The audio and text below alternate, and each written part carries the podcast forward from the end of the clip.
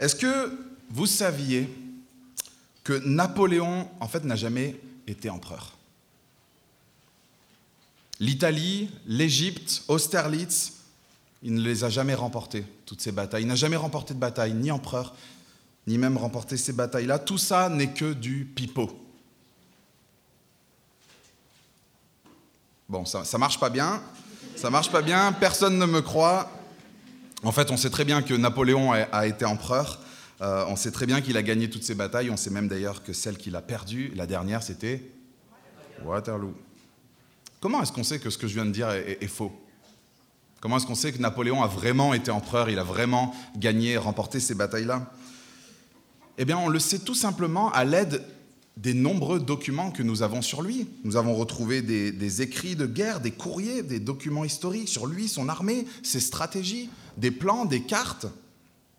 Bref, un ensemble de documents historiques fiables qui attestent que Napoléon était bel et bien empereur et que ces batailles-là, il les a bien remportées. En fait, on n'en doute pas, on ne le remet même pas en question, parce que nous avons des sources, et ces sources-là sont de qualité. Et qu'en est-il de Jésus? Est-ce qu'il est vraiment celui qu'il a prétendu être, prétendu et démontré être? Est-ce que les événements qu'on raconte sur lui, sa vie, sa mort, sa résurrection, est-ce que ces événements sont vrais? Cet évangile, cet écrit que vous avez entre les mains, cet écrit dont nous allons démarrer la découverte aujourd'hui, regardez-le, cet écrit. Ça. Est-ce qu'on peut faire confiance à ce qu'on a entre les mains? Est-ce qu'on peut faire confiance au message que ce récit contient? En fait, est-ce qu'il est possible que pour la même raison que Napoléon, grâce aux sources dont nous disposons, est-ce qu'il est possible de pouvoir dire que ce qu'on sait de lui est fiable et vrai? En fait, vous savez, quand il s'agit de personnages et de faits historiques, sachant que nous n'y étions pas, le savoir la certitude ne sont qu'une question d'événements qui nous sont rapportés, ce n'est qu'une question de sources, et ce n'est qu'une question, et c'est très important, de la qualité de ces sources.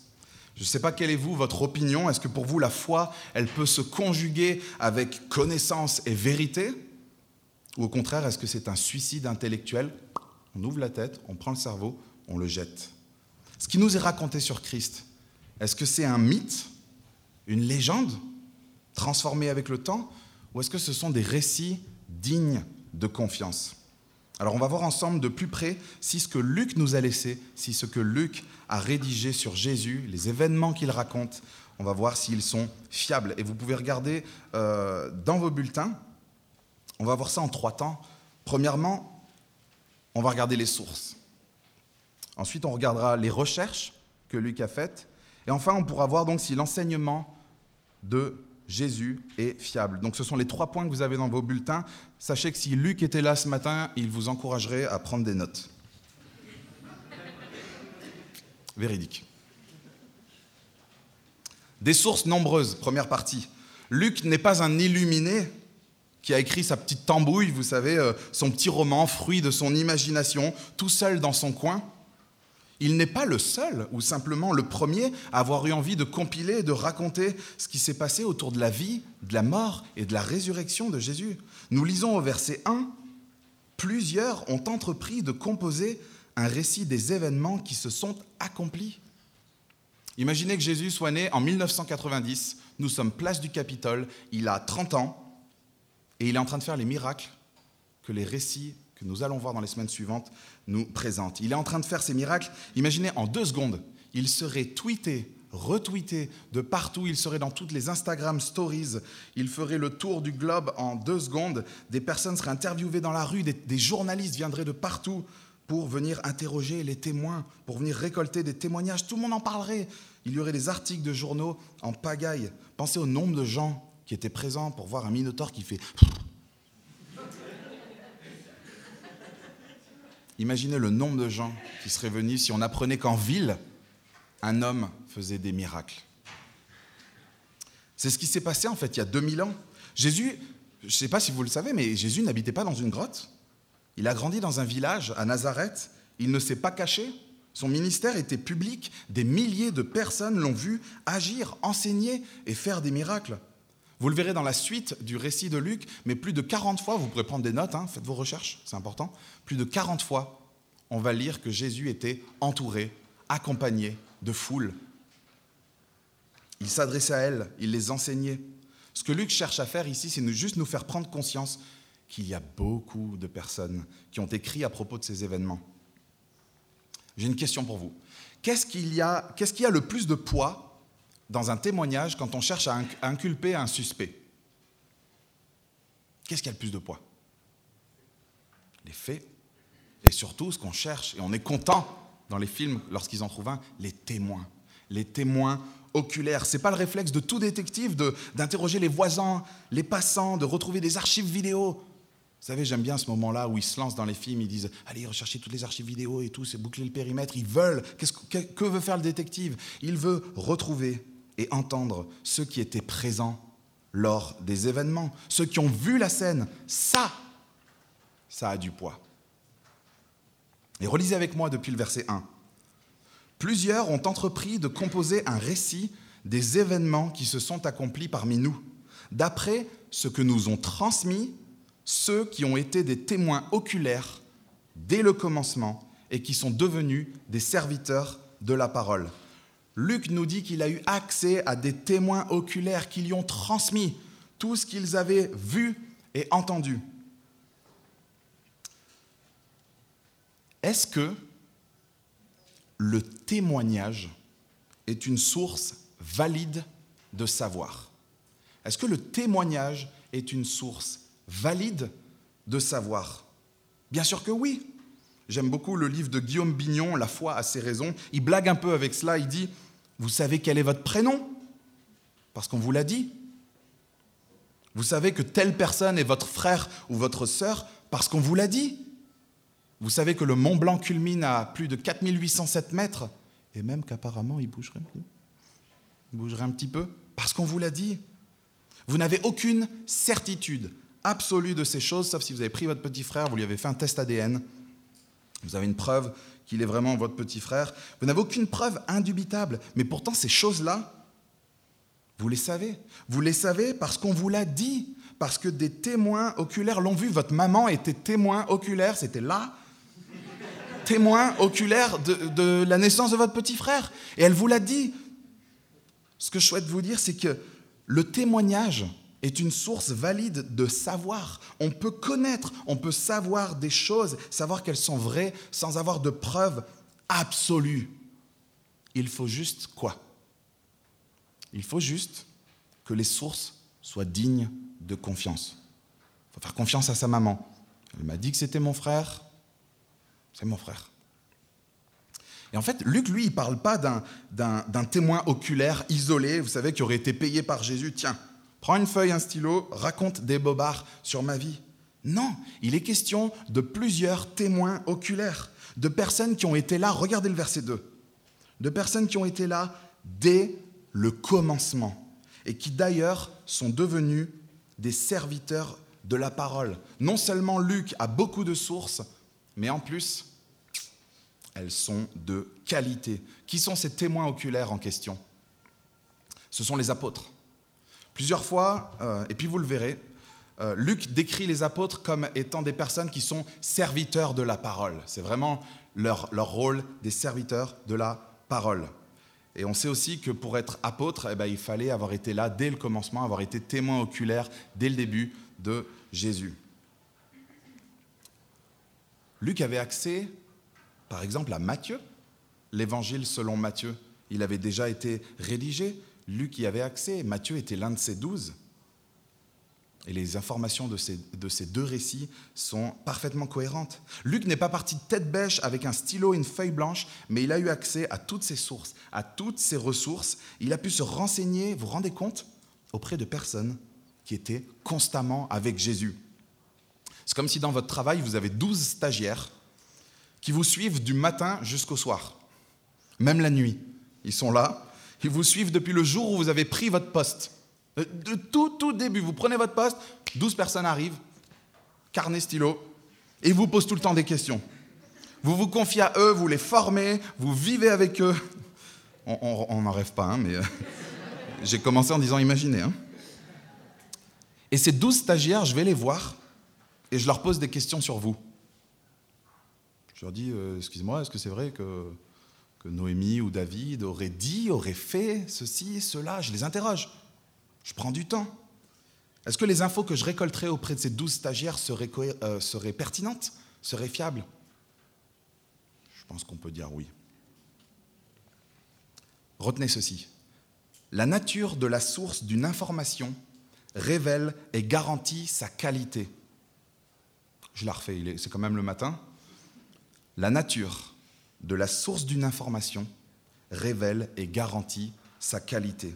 Quelle meilleure source, s'il vous plaît, réfléchissez-y et venez me voir à la fin, quelle meilleure source Luc pouvait-il avoir que celle de ceux qui étaient dès le commencement, nous dit le récit, avec Jésus il, est en place, comme on dit.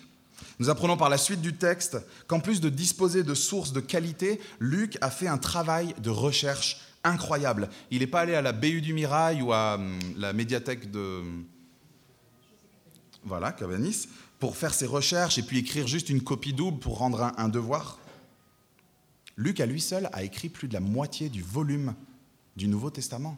Il a écrit Luc et il a écrit Actes. Il a fait un travail de titan. Regardez le verset 3.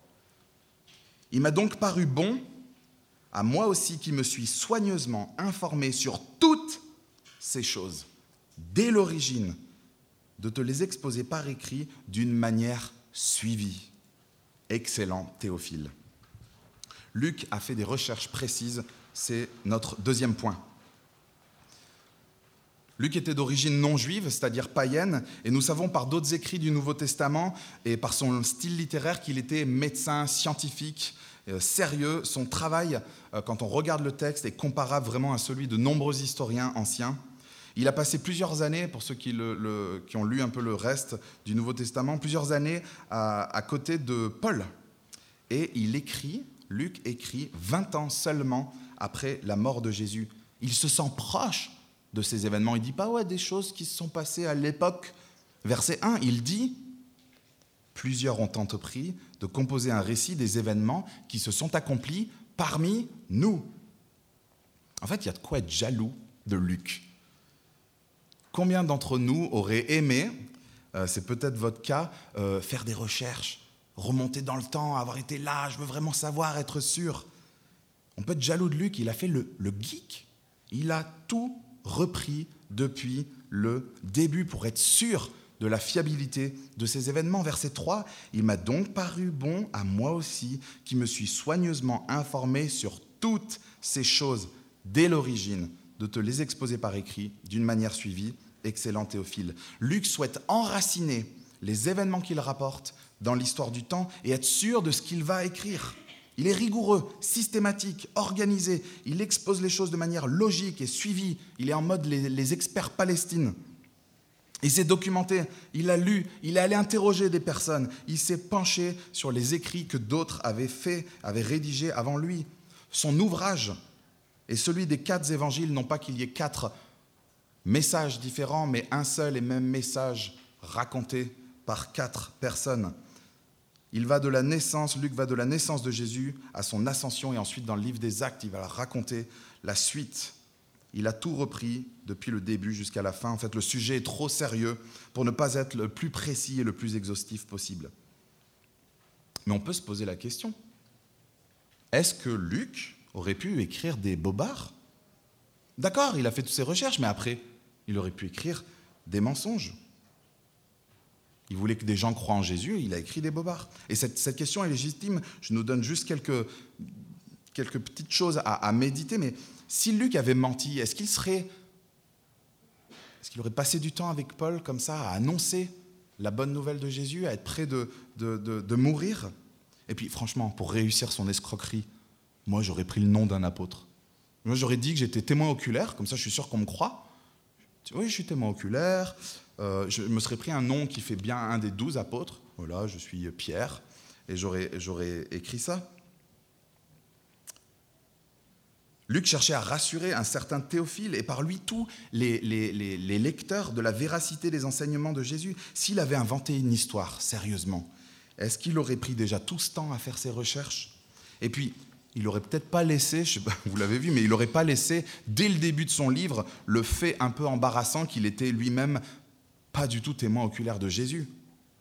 Que ce soit avantageux pour lui ou pas, Luc, il n'a pas menti sur son identité. Luc n'a pas menti sur son rapport avec les événements. Et si Luc n'a pas menti sur tout cela, pourquoi est-ce qu'il aurait menti sur la suite? La vie, la mort et la résurrection de Jésus Son récit est fiable. D'ailleurs, à ce sujet, juste une petite parenthèse parce que c'est complètement fou. Est-ce que vous saviez que d'un point de vue bibliographique, aucun document de l'Antiquité n'est aussi bien attesté que le Nouveau Testament, dans lequel figure ce récit que nous démarrons ce matin. Juste un exemple, Platon, vous connaissez? Il a réécrit entre moins 430 et moins 340. Les premières copies qu'on a retrouvées de Platon, 1200 ans après. Et vous savez combien on possède de manuscrits? Sept.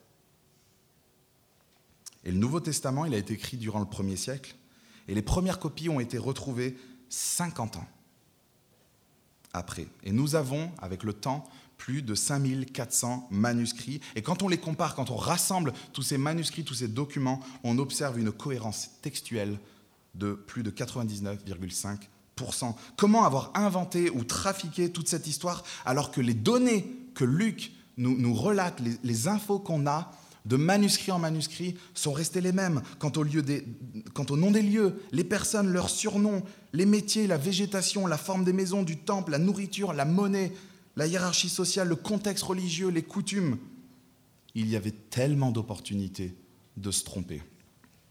Et surtout d'être contredit si on avait voulu inventer tout cela. Mais en fait, quand, quand je discute avec des amis, moi, personne ne me dit non, Jésus, il n'a pas existé. Personne me dit il n'a pas fait ceci ou cela. La plupart du temps, je ne sais pas pour vous si c'est ça, mais moi juste on me dit les miracles. Les miracles. Marcher sur l'eau. Allô, bonjour. Marcher sur l'eau. Mais si le temps n'a pas déformé toutes ces informations que je viens vous dire concernant les lieux, les noms, les surnoms, tout cela, si le temps n'a pas déformé ces choses, pourquoi le temps aurait sélectionné et modifié juste les miracles? Personne n'a contesté les miracles de Jésus. Aucun écrit de tradition juive au premier siècle n'a dit que Jésus n'avait pas fait ceci ou cela. Il aurait été super simple. Jésus avait des ennemis, des opposants. Il aurait fallu juste de dire stop. Imaginez, vous voulez arrêter le mouvement de ceux qui se disent euh, appartenir à Christ. Il y a des gens qui voulaient arrêter ce mouvement. Il suffisait d'écrire, de dire que tout cela était faux, que Jésus n'avait pas fait ceci ou cela. J'étais là, j'ai vu, il n'a pas fait ça, Jésus. Aucun n'écrit. Et puis vous le savez, les pharisiens, ils ne remettaient pas en question les miracles, ils se disaient juste, mais d'où est-ce qu'il fait ça? Il est, c'est un magicien, il a un démon. Ça aurait été facile d'arrêter ce mouvement chrétien, il suffisait d'écrire, mais nous n'avons aucun document juif de l'époque qui remette en question ces miracles. Est-ce que donc nous pouvons avoir la certitude que le travail de Luc, cet évangile, les enseignements de Jésus sont fiables? La réponse est au verset 4 et c'est l'objet du troisième point de ce matin. Et je vais relire à partir du verset 3. Il m'a donc paru bon à moi aussi, qui me suis soigneusement informé sur toutes ces choses dès l'origine, de te les exposer par écrit d'une manière suivie, excellent Théophile, afin que tu reconnaisses la certitude des enseignements que tu as reçus. Le but ultime de Luc était de rassurer Théophile et au travers de lui tous les lecteurs de son écrit. Théophile était grec, le titre excellent, on ne l'utilise pas trop, hein. excellent Gabriel. C'est classe. C'était un titre réservé à des personnes haut placées. On va le voir deux fois ce titre euh, dans Luc, il va l'utiliser pour des gouverneurs romains, Félix et Festus. Théophile était donc intelligent, bien éduqué et sans doute comme certains d'entre vous, plus ou moins jeune croyant ou alors tout simplement intéressé. Peu importe, ce qui est sûr, c'est qu'il avait reçu des enseignements, Théophile, sur Christ et que Luc cherche à le rassurer. Luc cherche à lui dire que la foi, non, ce n'est pas un suicide intellectuel, une décision arbitraire de croire en quelqu'un sorti de nulle part. La foi est fondée sur une personne, Jésus-Christ, dont les récits à son sujet sont fiables. Luc s'est démené, il avait à cœur de démontrer tout cela, parce qu'il sait lui-même qu'on peut baser sa foi sur les paroles de Dieu.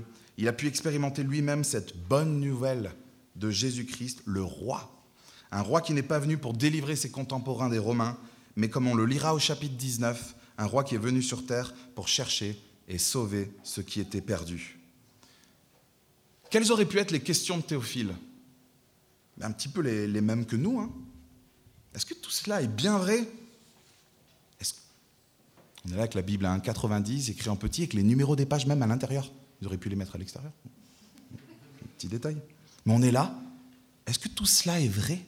Est-ce que je peux vraiment faire confiance à ce qu'a dit Jésus? Est-ce que je peux faire confiance à ses enseignements? Vraiment, je peux placer ma confiance en lui? Et la réponse qui t'est donnée ce matin, c'est celle que Luc donne à Théophile. Oui, tu peux reconnaître la certitude des enseignements que tu as reçus et des enseignements que tu vas entendre dans les semaines qui vont suivre, si tu reviens. Qu'est-ce que cela veut dire? Bien, quand tu vis des moments difficiles dans ta confiance en Dieu, sache que tu peux pleinement t'appuyer sur sa parole.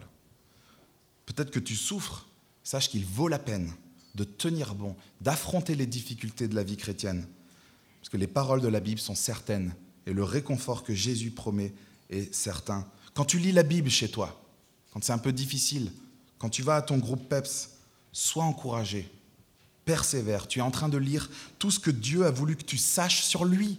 Tu es en train de lire tout ce qu'il a voulu que tu connaisses sur lui, sur comment le suivre. Ce texte, en fait, est un encouragement à prendre du temps dans la lecture, à prendre la piété au sérieux et à ce qu'elle repose sur le texte, sur les paroles de Jésus. Ce que tu lis le matin quand c'est un peu difficile. Sois motivé, tu es en train de lire un récit digne de confiance. Tu peux pleinement baser, construire ta vie sur ce que Jésus a dit. Vous verrez au chapitre 6, on, on, va lire que Jésus promet le bonheur à ceux qui pleurent, à ceux qui souffrent, à ceux qui ont soif de justice. Tu peux faire confiance à Jésus. Tu peux pleinement te réjouir à cause de l'espérance qu'il offre par sa bonne nouvelle. Tu peux avoir confiance dans ses promesses. Et tu dois et peux faire attention à ses avertissements. Dans la suite, on va parler de la vie après la mort, de l'engagement total. On va parler du renoncement à soi, des souffrances, de l'argent, des possessions, de la confiance en lui, les vraies richesses, la prière. On va parler de tellement de choses. Eh bien, on peut avoir confiance et on peut être certain que ces enseignements sont vrais et on peut baser notre vie dessus. Au chapitre 11, Jésus va dire Heureux ceux qui écoutent ma parole et qui la gardent. Mais si on a autant d'écrits, autant de sources, si ces récits sont fiables, est-ce qu'il est plus logique de donner du crédit à cela Ou alors de donner du crédit et de croire les promesses que nous font ces agences de pub, de voyage? Les magazines, les technologies, les relations les titres avec un chiffre dedans, 7 recettes pour ceci, 7 tips pour l'été, voilà comment être heureux, ne pas travailler, voyager, faire le tour du monde, être heureux. N'est-il pas plus logique de croire en ce récit et en cette promesse de Jésus sur qu'est-ce qu'est le bonheur C'est d'écouter sa parole et de la garder, plutôt que de lire ces, franchement, ces trucs qu'on voit sur Facebook qui nous promettent le bonheur. C'est voilà. Si ce matin tu es curieux, sceptique ou intéressé de loin, sache que Dieu n'est pas un Dieu qui se cache. Il n'est pas flou, Dieu. Il ne faut pas le trouver par des expériences mystiques. Non, Dieu est un Dieu qui a toujours voulu se faire connaître. La preuve, c'est qu'il s'est fait connaître par Jésus-Christ, dont on vient de le voir. On a, quand on se penche sur le récit de sa vie, on est ultra documenté. Les sources sont fiables. Dieu a voulu que son message, que cette bonne nouvelle traverse les, âges. Jésus a enseigné en public, je l'ai dit, il a confié son message à douze personnes. Il a tout fait pour que ce message d'amour, de salut, d'espérance soit transmis et reste intact. Il veut tellement qu'on le connaisse, Dieu, qu'il s'est assuré qu'il y a un écrit fiable. Vous auriez fait quoi? C'est un peu difficile là, mais imaginez vous êtes Dieu. Quoique des fois on se prend un peu pour Dieu, mais bon.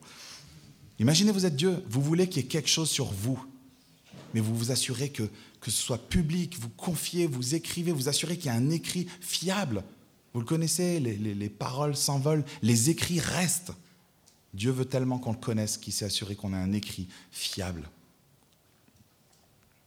C'est une opportunité géniale, non? Un Dieu qui veut se révéler et qui le fait par des écrits fiables, mais ça vaut le coup. Ça vaut le coup de, de, de, tenter, de donner du crédit à cela, de revenir les semaines prochaines. Ça vaut le coup de donner du crédit au moins à cette bonne nouvelle. La bonne nouvelle que Dieu a sacrifié sur une croix son Fils pour nous sauver de nos péchés, pour nous donner une espérance et une vie éternelle. Ce n'est pas de débrancher son cerveau que de, de, donner du crédit et d'essayer de regarder si cela peut être vrai. Comme Luc, je t'encourage à venir à la source. Viens à la source du message du christianisme qui est contenu dans ces pages. Viens avec tes questions, viens avec tes doutes, pose des questions. Creuse, fais tes recherches. S'il te plaît, je t'en supplie, fais-toi ta propre opinion sur qui est Jésus en parcourant ce récit avec nous. Cet évangile, cette bonne nouvelle, au moins une fois dans ta vie. Tu réalises, lire l'écrit le mieux documenté au monde. L'invitation est donc lancée. Viens entendre les enseignements de Jésus qui, personnellement, m'ont bouleversé il y a dix ans et qui continuent de transformer ma vie, jour après jour, en lisant, en priant, en vivant des relations avec les gens qui sont autour de vous, posez-leur la question, leur vie a été bouleversée et continue d'être transformée. Viens voir si son message fait écho dans ta vie. Viens voir si son message répond à tes aspirations les plus profondes, car tu en as.